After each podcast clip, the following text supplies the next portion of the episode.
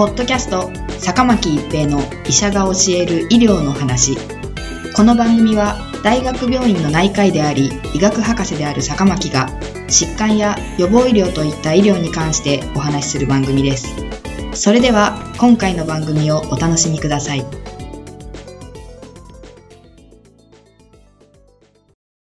皆さんこんにちは、坂巻一平です。ポッドキャスト、坂巻一平の医者が教える医療の話。今回は予防医療です。一般に予防医療は一次予防、二次予防、三次予防に分類されます。一次予防は健康に日常生活を送る方が食事や運動に気をつけることで疾病の発症をしないようにしたり、ワクチンを打って感染症にかからないようにしたりすることを言います。二次予防とは健康診断を受けて疾患があれば早期発見、早期治療をすることを言います。三次予防はすでに病気を持っている方がそれ以上に悪化しないようにしたり、再発を防ぐことを言います。例えば日本人の胃がんの多くはヘリコバクターピロリ菌に関係していると言われています。自覚症状はなくても上部消化管内視鏡、採血、呼気などを用いてピロリ菌の有無を検索し、もしもピロリ菌の存在が確認されれば、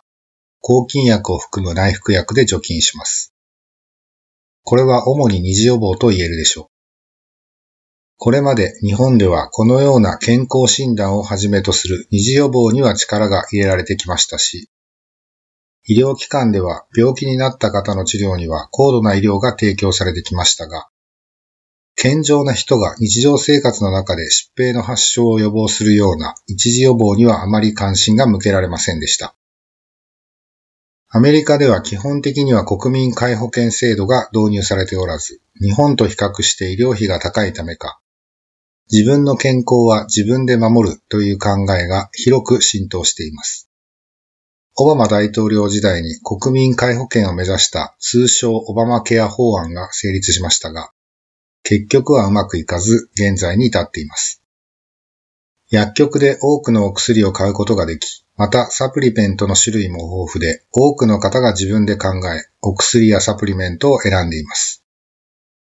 日本でも今後は一時予防に目が向けられていくことになると思います。厚生労働省は2025年までに大きな病気をした時に治療を受ける急性期の病床を現在のおよそ33万床から18万床に減らす方針です。皆さんがこれまで病気になった時に救急医療、手術、抗がん剤治療を受けてきた病床は圧倒的に減ることになります。今後、特に2025年以降、日本では簡単に医療が受けられなくなるかもしれません。アメリカのようにご自身の健康はご自身で管理するセルフケア、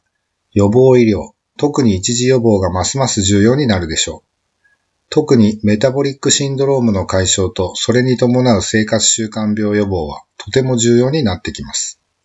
皆さんも一度ご自身やご家族の健康、予防医療について考えてみてください。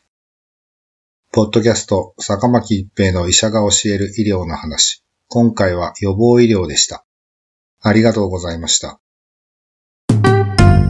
ポッドキャスト坂巻一平の医者が教える医療の話